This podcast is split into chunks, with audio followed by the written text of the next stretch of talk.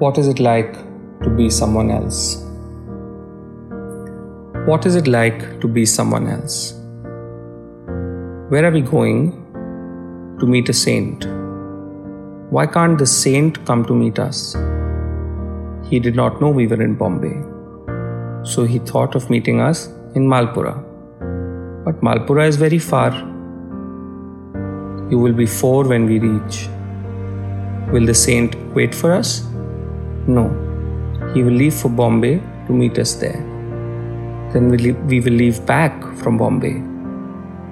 You will be five when we reach.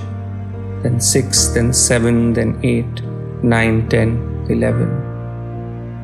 Not on your Google Maps. They move with glacial determination. They move with no sensation. A million blisters burst, a new river trickles in rhythm, not like the army, more like the ants. Perfect synergy, dead silence, dripping sweat, a grumble in the depths of the stomach.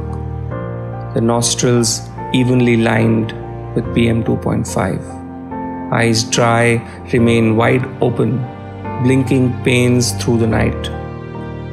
What is it like to be someone else?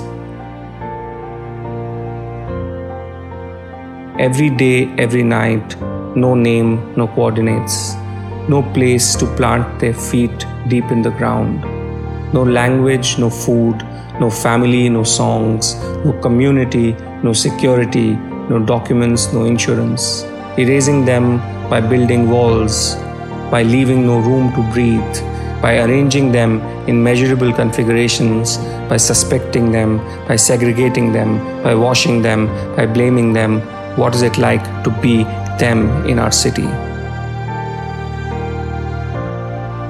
To be like them is to be like nothing.